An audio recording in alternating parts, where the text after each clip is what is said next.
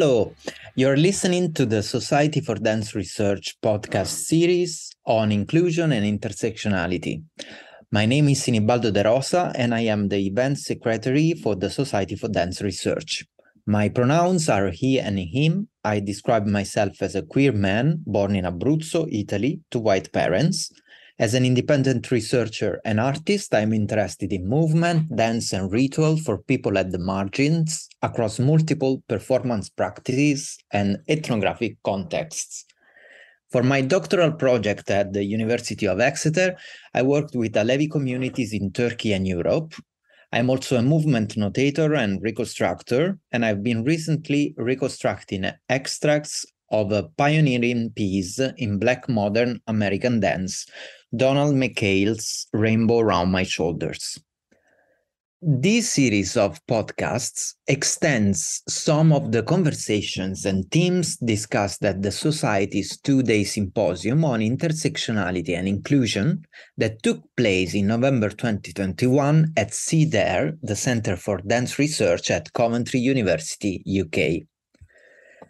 The podcast series joins together researchers, artists, and students in the field to discuss some of the key themes explored during the event. Fuller details on the symposium, its research questions and aims and objectives can be found on the Society for Dance Research website and its accompanying Wakelet online repository, in which those presenting and interested authors submitted related materials and resources. We invite listeners to engage with these resources and to reflect on some of the ideas raised and themes explored alongside the podcast series and discussions. Today, I'm joined by Sandie Bourne and Marion Quesne, who will be sharing their research and ideas on intersectionality and inclusion raised during the conference.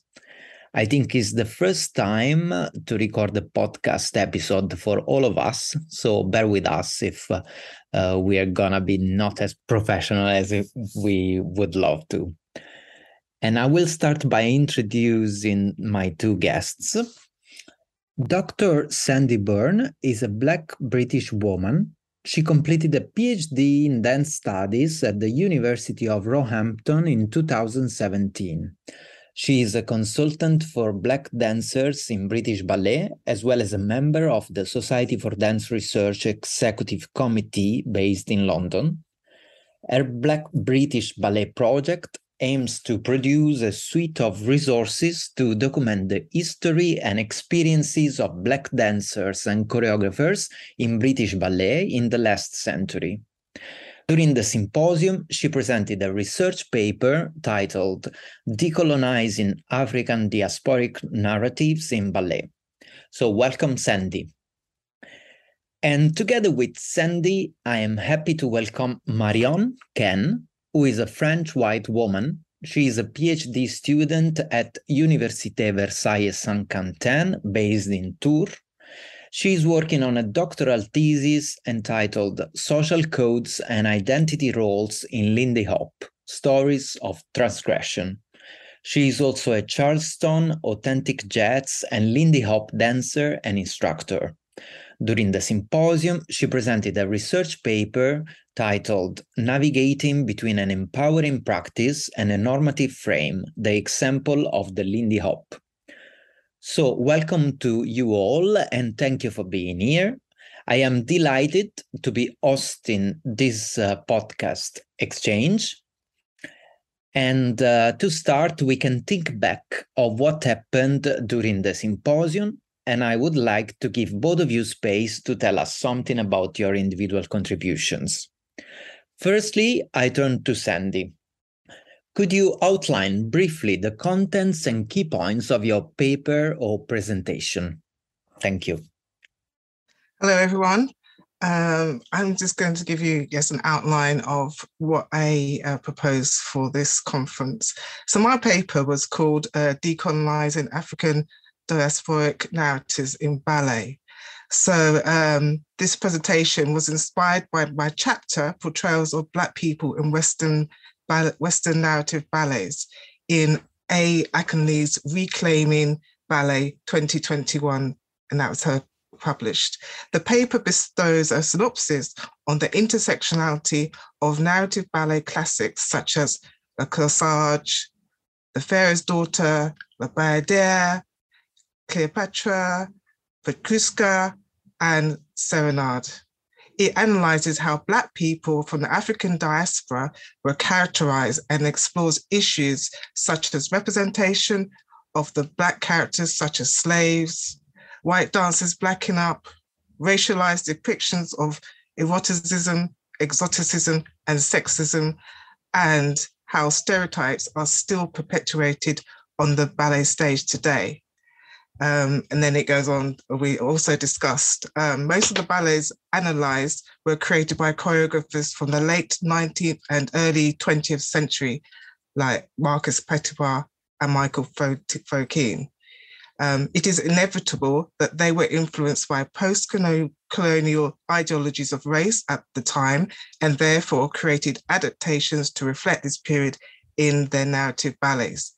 Consequently, in the 21st century, many Western communities are more culturally diverse. Thus, ballet companies are moving slowly to diffuse racial, racial stereotypes on the stage and promote a more inclusive and diverse cast.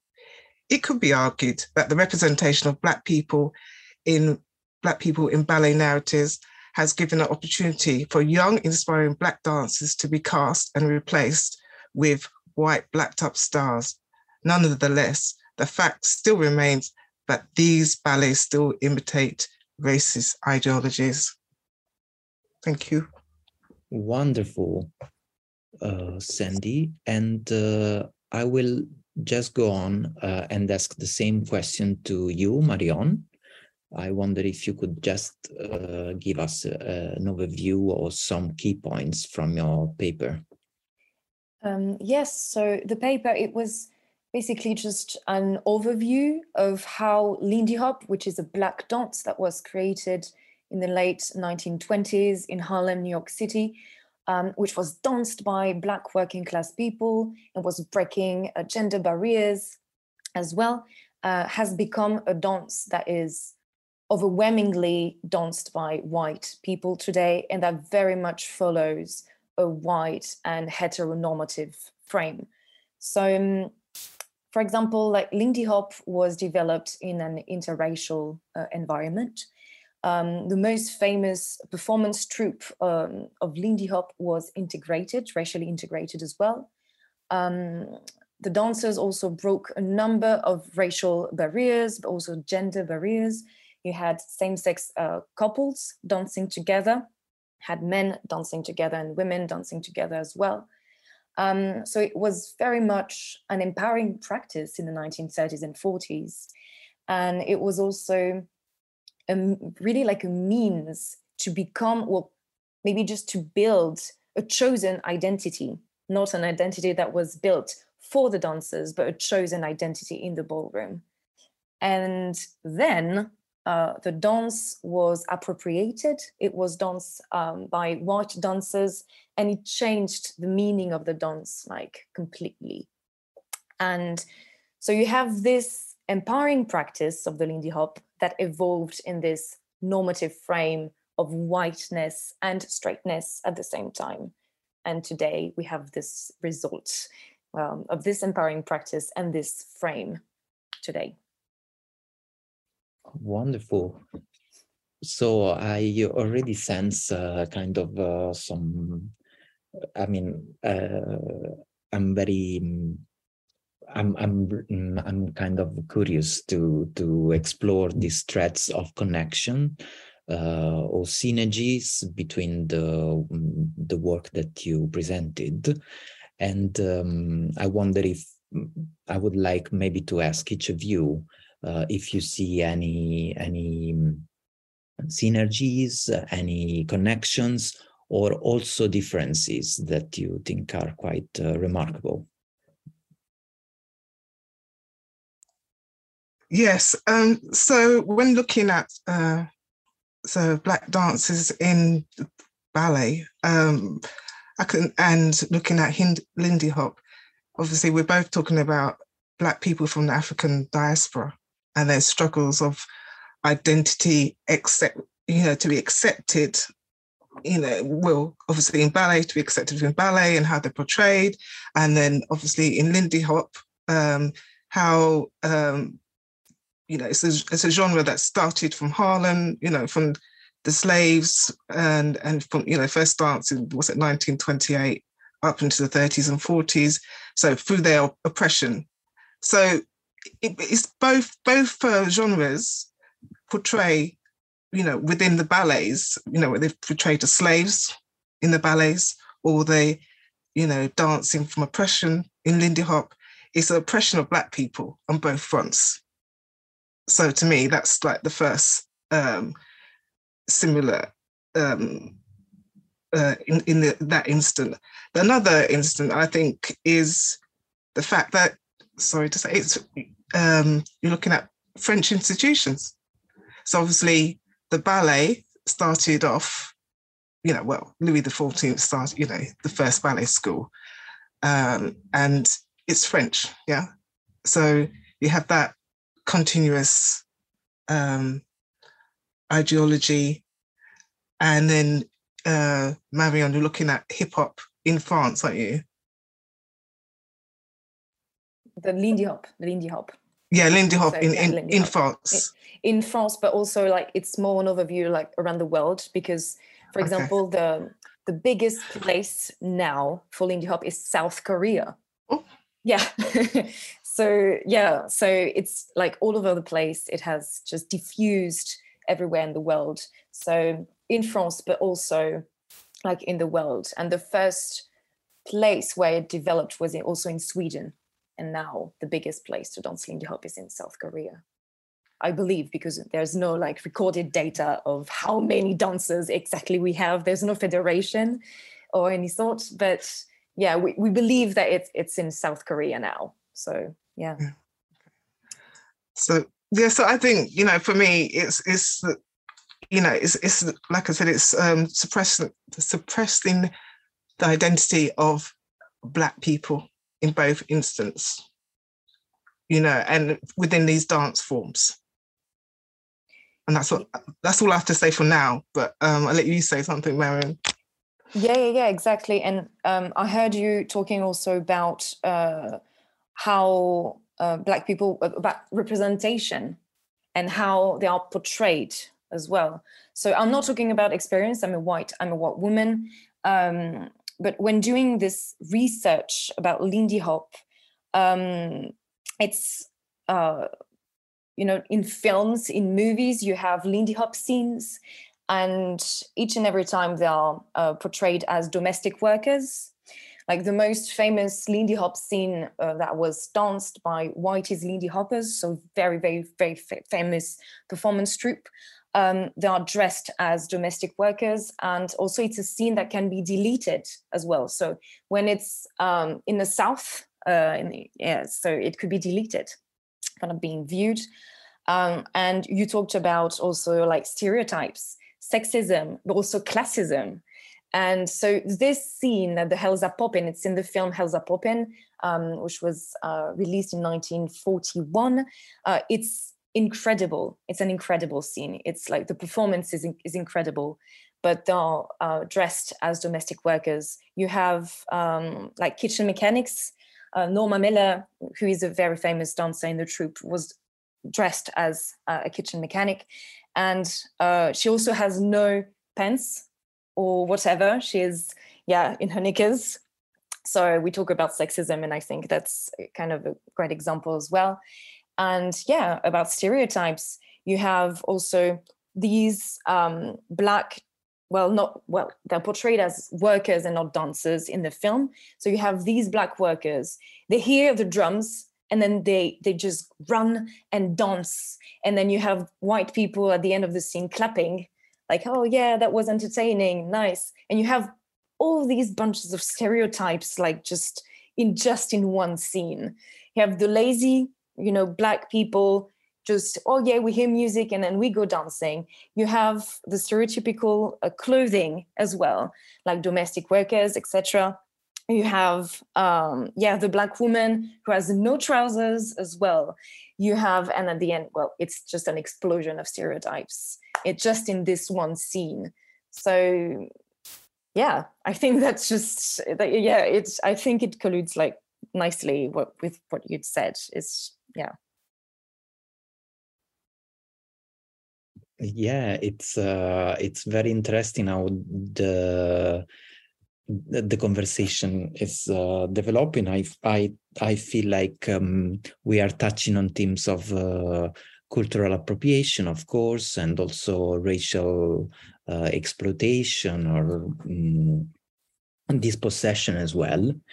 And um, i feel that possibly ideas of uh, intersectionality and inclusion are are very central to to um, to to what we are doing. Um, and I'm curious about the relative importance of intersectionality and inclusion for each of you, uh, both personally and professionally. I wonder if um, uh, does any of your intersectionality inform the work that you do or approaches you take to researching dance? I'm not sure who wants to go first. Well, for me, um, I think this this is a loaded question. so I could talk about this for hours and hours and hours. But um, like I said, the intersectionality is is is, so many different levels. It's just yeah, like I've, I've kind of mentioned them already. It just goes on and on and on. You know, race, class, gender, you know, discrimination, etc., etc., etc. Etc. And then the inclusion. Well, inclusion is on the on the space or on thinking about inclusion of. So, is it good to include people from the so black people from the African diaspora in a ballet represented as stereotypes? You know, do we need to still have that in, as part of inclusion? Do we need to still have these traditional ballet narratives portraying these, um, you know, you know, as it, inclusion for the sake of inclusion? And then when black dancers perform these these roles, is that it, that's still inclusion? But it's still a racial stereotype of an inclusion. mm. So, you know, we can go on, but that's my opinion on that that sex that question. Yeah, just makes me think of a lot of things, but that's so true. Oh, oh, okay. Um, just a little bit earlier, Baldo, you talked about uh, appropriation just before inclusion and intersectionalities. And I think that for for the Lindy Hop, it's quite obvious because when I started my research, I just Googled, like in French Google, Lindy Hop.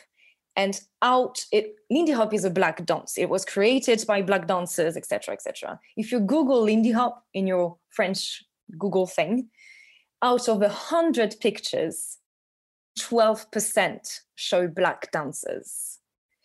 And also in the French Wikipedia page, uh, zero out of six photos represent like black people and black dancers. So I think it says it all, right? It's just, it's just like so, it's problematic on so many levels. Um, and I think that Lindy Hop is a dance that historically includes it, it just includes people. Like um, racially well it was developed in the savoy ballroom it was a racially integrated ballroom. Well it was a black uh, ballroom that accepted white dancers. I think that the, it's nice just to, to say this.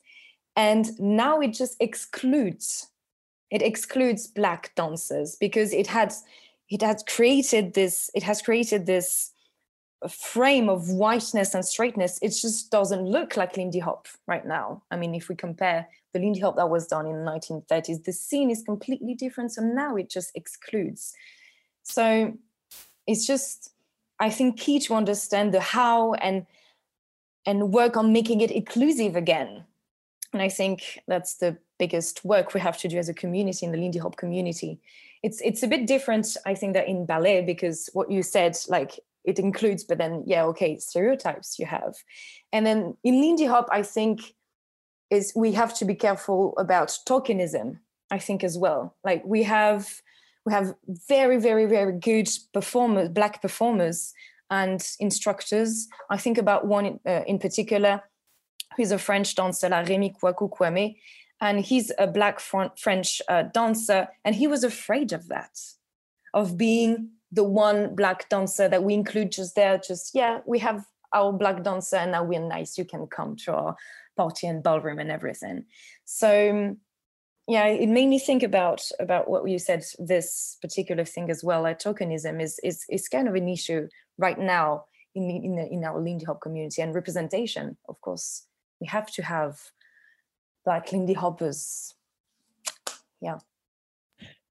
Yeah, it is. Uh, it is uh, great, and I wondered, Sandie, if you if you want to to get back to that. I I I like this. Uh, I uh, uh, just a comment. I indeed I was thinking of this idea of uh, both tokenism on the white side, on the on the one side, but also um, appropriation how how useful is that as a concept to to discuss this kind of borrowings and whether like speaking in terms of erasure and dispossession could also be more uh, accurate to to look at the perspective of of those who are uh, made invisible no?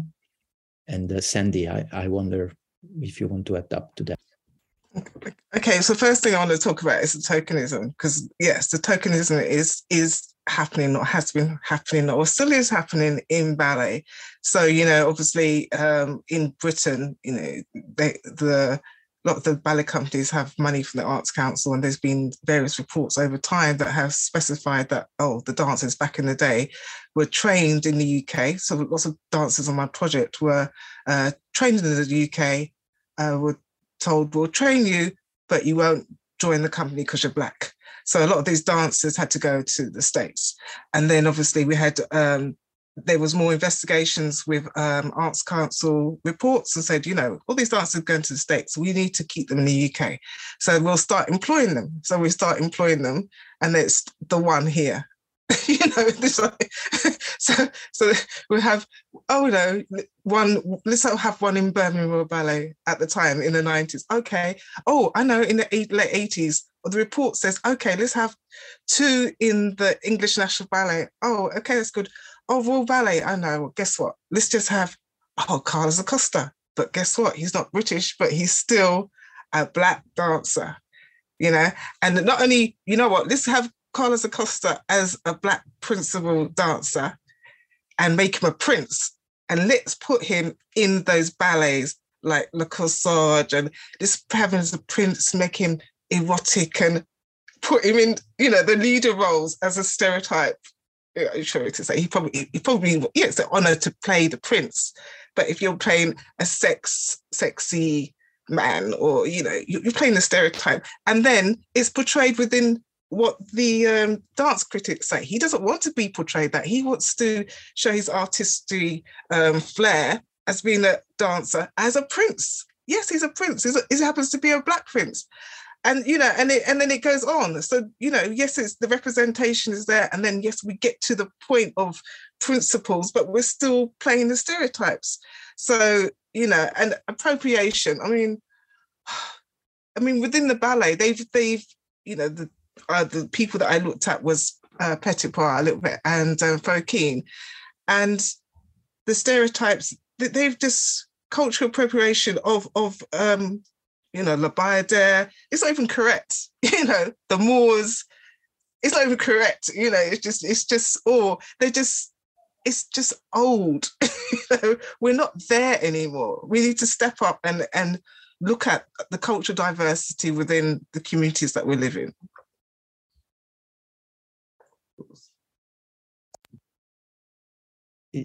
Uh, yeah, I, I see the the point there. And actually, Sandie, while you speak, I, I'm also thinking a lot of this. Um, I mean, we are speaking of stereotypes, and somehow it feels to me we are speaking of. Um, I'm thinking of um, my background in anthropology of dance, and I remember this article by um, Joann Kealiinohomoku, and this idea that uh, was quite shaking in the 60s maybe that ballet is an ethnic dance like others. And it has its codes it has its conventions and its kind of uh, assumptions as as any other dance practice.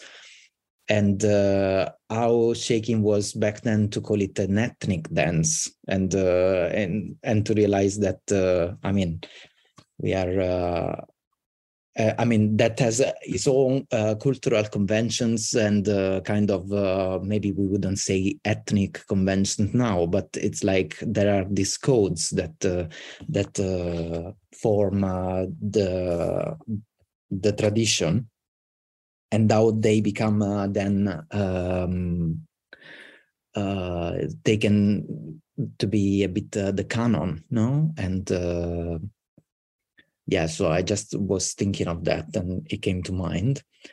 I wonder uh, if any of you would like to mention any any scholar or any theorist that you feel like it's uh, very inspiring for your for the kind of work you did uh, being it uh, a scholar who is touching on intersectionality or else i mean i don't know now I'm thinking, for example, of uh, Kealimo Homoku, very difficult surname. I don't think she had a clue of uh, the concept of intersectionality. Maybe it wouldn't be called like that, but possibly we can look at all the theorists as well. I wonder if if you have any thoughts. For, for me, when I was studying, um, I I so I, I hail to Brenda Dixon Gottschild. Just love her. just love her. She's her, her books and her theories, and and she spoke to me. As you know, I trained as a dancer, and um, you know, and her theories. I also looked at Bell Hooks, God rest her soul. Um, um, I also looked at uh, oh, what's it? Thomas DeFrantz as well. Thomas DeFrantz. Uh, I looked at, I think it's John Pen. I forgot his oh God, surname now. Pepperner. I don't, don't know if you know of him as well. Um, and and I and I also looked at um, Stuart Hall. I know it's a bit old school, but Stuart Hall. I mm. looked at um, Fanon as well, Frantz Fanon. Mm-hmm. Um, I because I looked at so many diff- different theories. Um, oh God, what's the latest one? I'm trying to think. Paul Gilroy. Oh yeah, yeah. So those are just a few. There's more, but the list, you know, yeah. there's one top of my head. Yeah, I see that uh, with um, I mean, there are some some key word, key references there that uh, it, it's good uh, reminder for for all of us. I wonder if uh, if um, you, Marion, would have any anyone to add. Yeah, many names in common actually, like Thomas DeFrantz, Fanon. Yeah, um, I think think of uh, Patricia Hill Collins when she talks about uh, inter- intersectionality um, that must incorporate like the approach to full power structures and not just interpersonal, but like on a structural level, uh, disciplinary level, hegemonic, but inter- interpersonal as well, but not just interpersonal. And I think it, it came to mind. And also uh, a lot of Brenda Dixon Gottschild, like to me, like all of her works just to me was uh, an incredible read mm. and yeah i think about those particular two names because the other ones were just cited already but yeah yeah brenda dixon gottschild then patricia patricia hill collins i think yeah Okay, great. Thanks for that. I didn't know Patricia Collins. Yeah, Patricia Hill Collins. Yeah. Also, there is somebody, uh, Sandie, that you mentioned. I think I didn't know, and I would be curious to explore more. Um, was it uh, after Thomas DeFrantz? You mentioned uh, you mentioned Stuart Hall, Paul Gilroy, but there was also another name that you mentioned. I think it would be good for to have a reference or to have a, um, a, a tip also for those listening? I think is is I think it's oh I've got it. I found it so. Uh, John Perpener. Pepper I don't know if that's a can you say that? That's a back to front can you uh, Perpener. So it's, it's yeah P E R P E N E R. So he talks about African American concert dance, the Harlem Renaissance, and beyond. He's he's he's love it. He's just straight, just love it. Mm. Really and good read. that I think of it. Uh, that's good. I'm also thinking of a book uh, mm, into which you contributed, I think, by edited by Adesola Akinleye. Yeah. I think that's also good uh, a good title to mention for those listening. Okay, there's two that I was in. Oh, the first one, the first one is um, Black British Dance. So it calls Narratives in Black British Dance by Adesola Akinleye.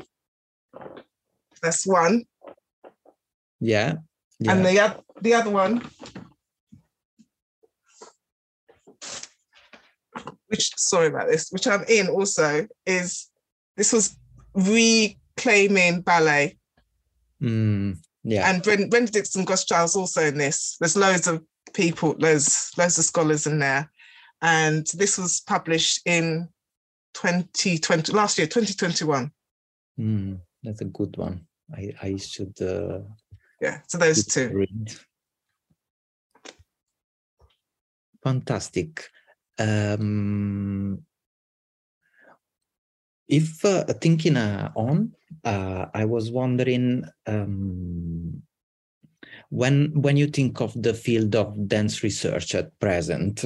Uh, I was wondering what is good at including and what does it overlook as a field, uh, the dance world, uh, do you think it's there is something that is very good that dance does in terms of inclusion, more generally, or something that maybe is overlooked that we are not uh, paying attention to?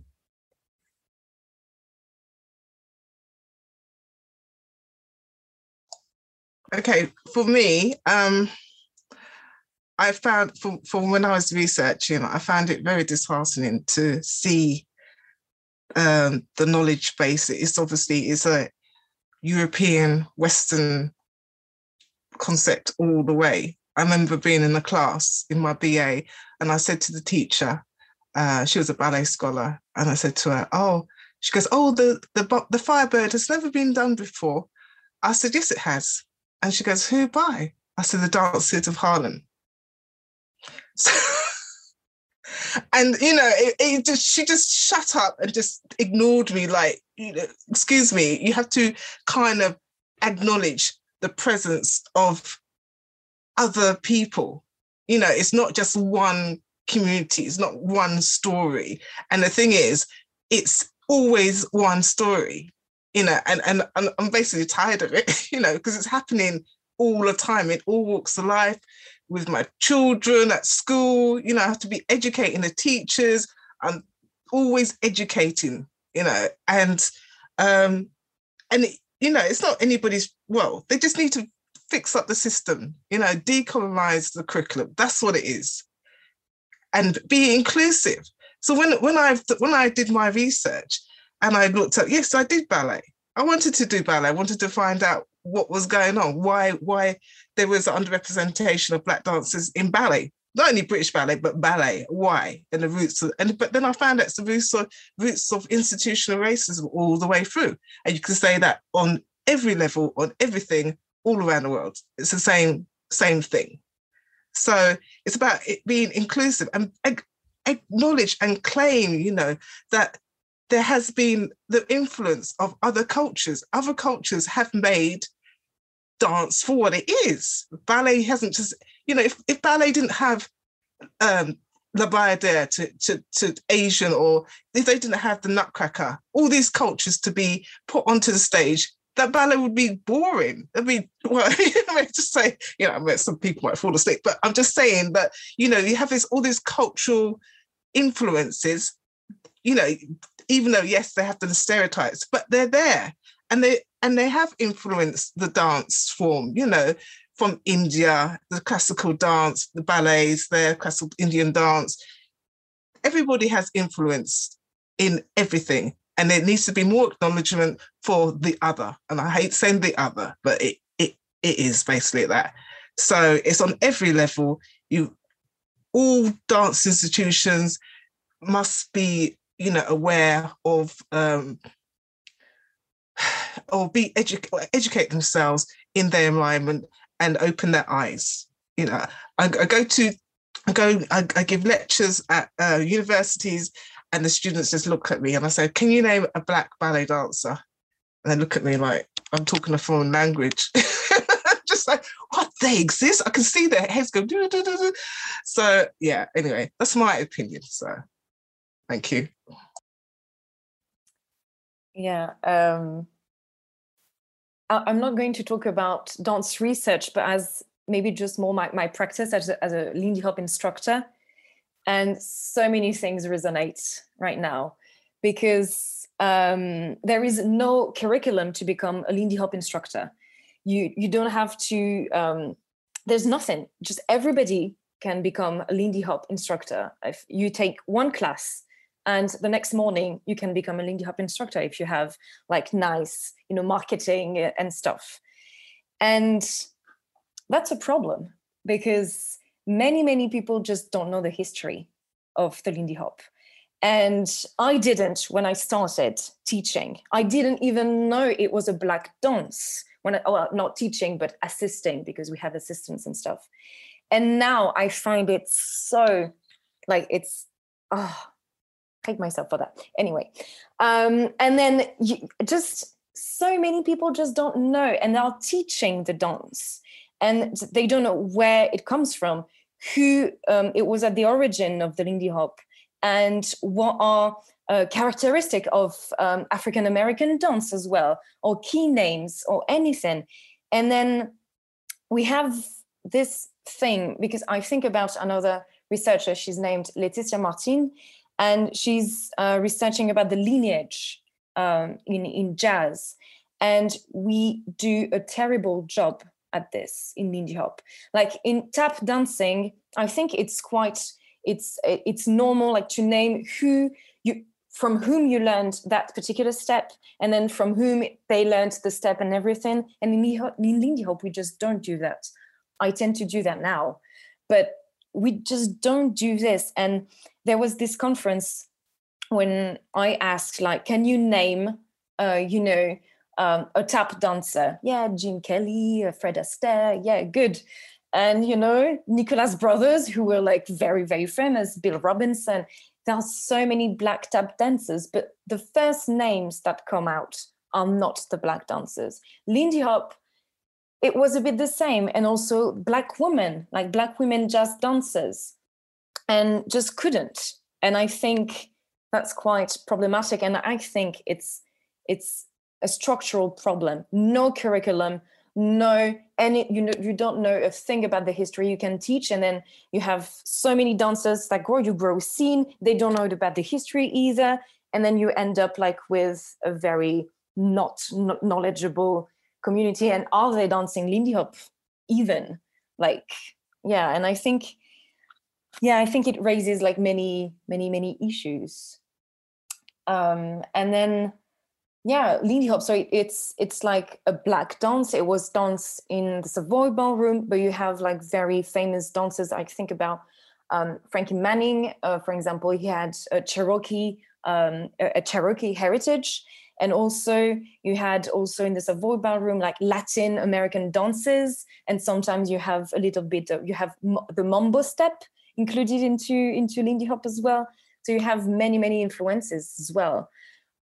But what remains is that the Lindy Hop is often remembered as, um, you know, a white dance that was danced by white jitterbugging GIs during the Second World War that's what remains when you ask people about that and i think that's just yeah sorry did you say was danced by uh, what who what the I, white jitterbugging oh yeah jitterbug is the other name of the lindy hop and that was the nickname um, of uh, black dancers used to call white dancers like jitterbugs because they had not they, they didn't have any control over the movements so what mm-hmm. they were jitterbugging. oh wow. yeah.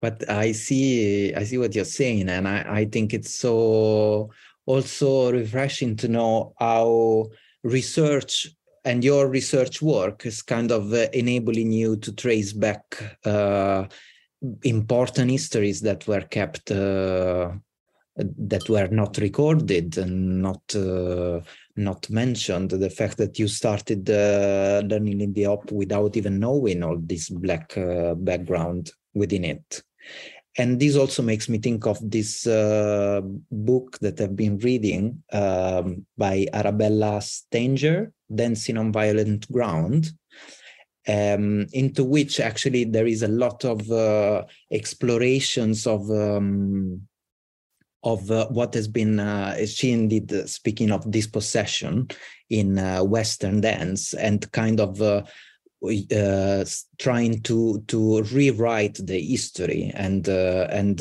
look back at what we think we we knew and kind of try to challenge the perceptions that that we have by kind of revisiting history and revisiting uh, what the, also the records we have, the archives we have, and, and focus on what was not, uh, mm, mm, what we don't have uh, traces of.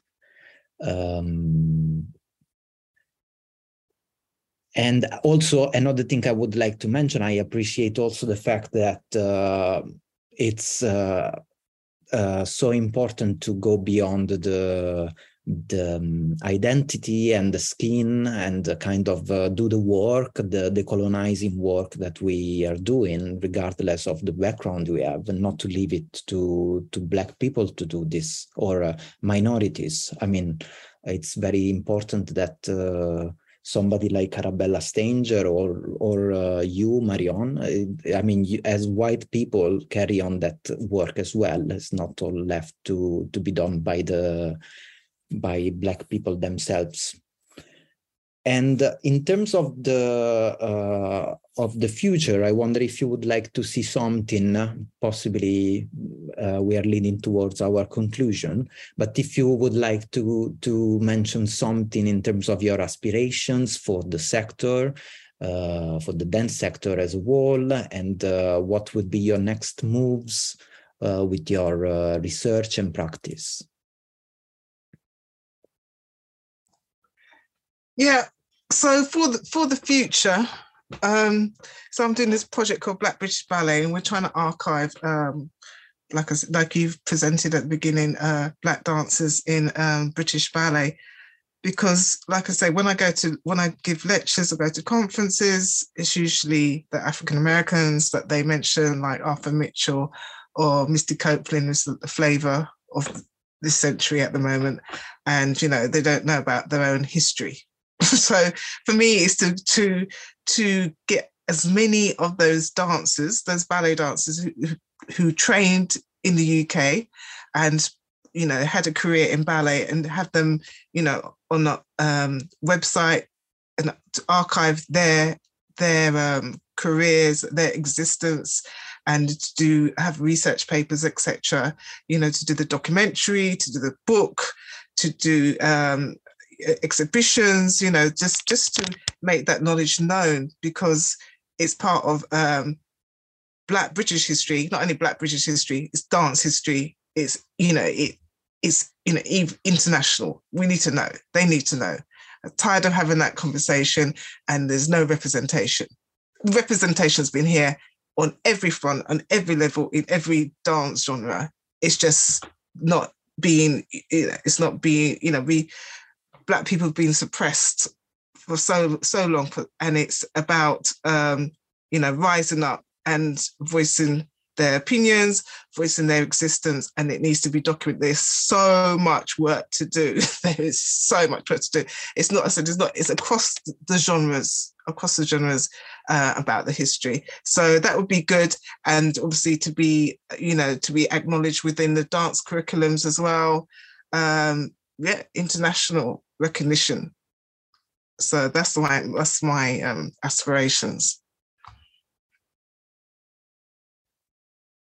yeah, a lot of work to do. yeah, a lot of work to be done.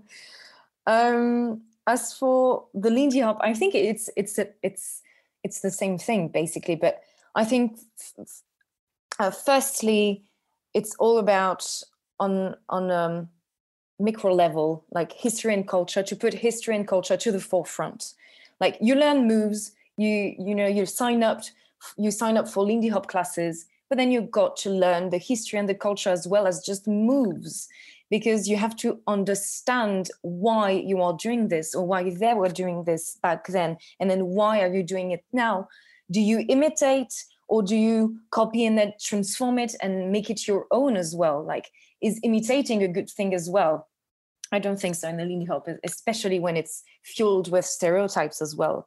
Um, but you have to experiment with this and understand yeah why we're doing this. So firstly i think history and culture bringing them into the practice of the lindy hop and then i think it's looking at the past and then understanding the narratives um, for example in lindy hop we have this this big narrative of the revival of the lindy hop like it as if it just uh, disappeared uh, but no, black people were still dancing the Lindy Hop. It was just not danced by the white uh, mainstream America.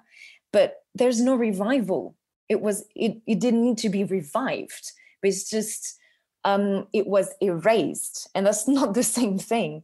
So we have this white savior narrative. Oh, but they invited the black dancers back, and then yeah, and then it went back full swinging thing no we have to understand that these narratives are just completely fake and then we have so we have to dismantle them and then i think that's a big big uh, issue the revival we we we hear it a lot like it was the revival of the dance in the 1980s um, and 90s yes black people were still dancing the lindy hop with their grandfathers and grandmothers and in the in the family um, so yeah i think that's another step, many, many steps.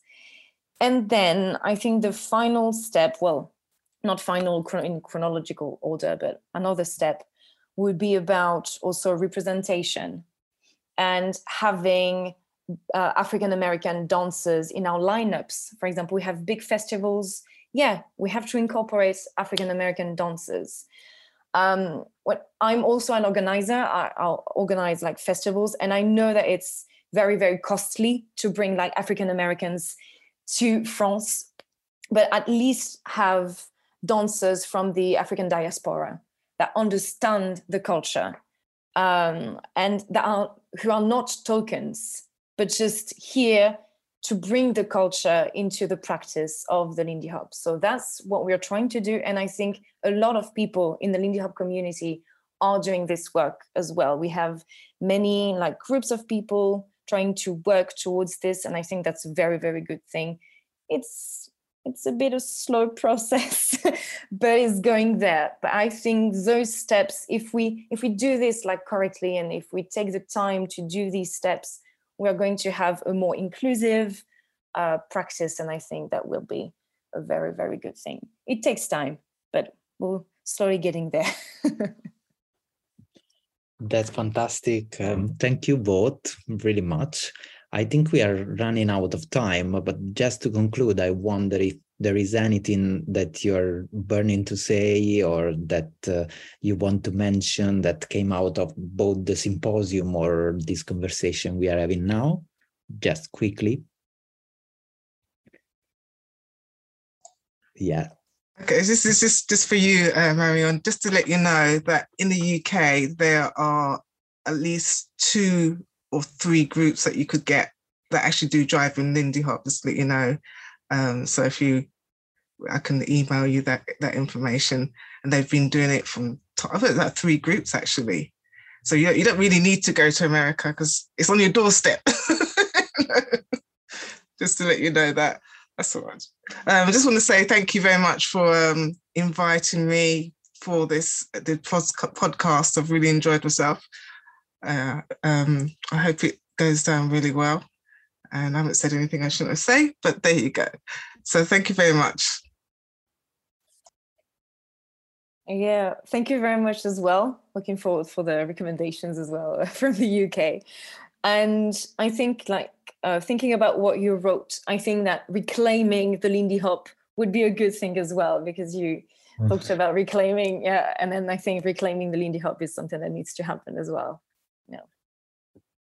Fantastic. So thank you very much uh, for this fascinating discussion. I would like to thank both Sandie Bourne and Marion Quesne for their time, openness, and generosity today. Thank you for sharing your thoughts with me and with uh, for, with one another and uh, with the listeners.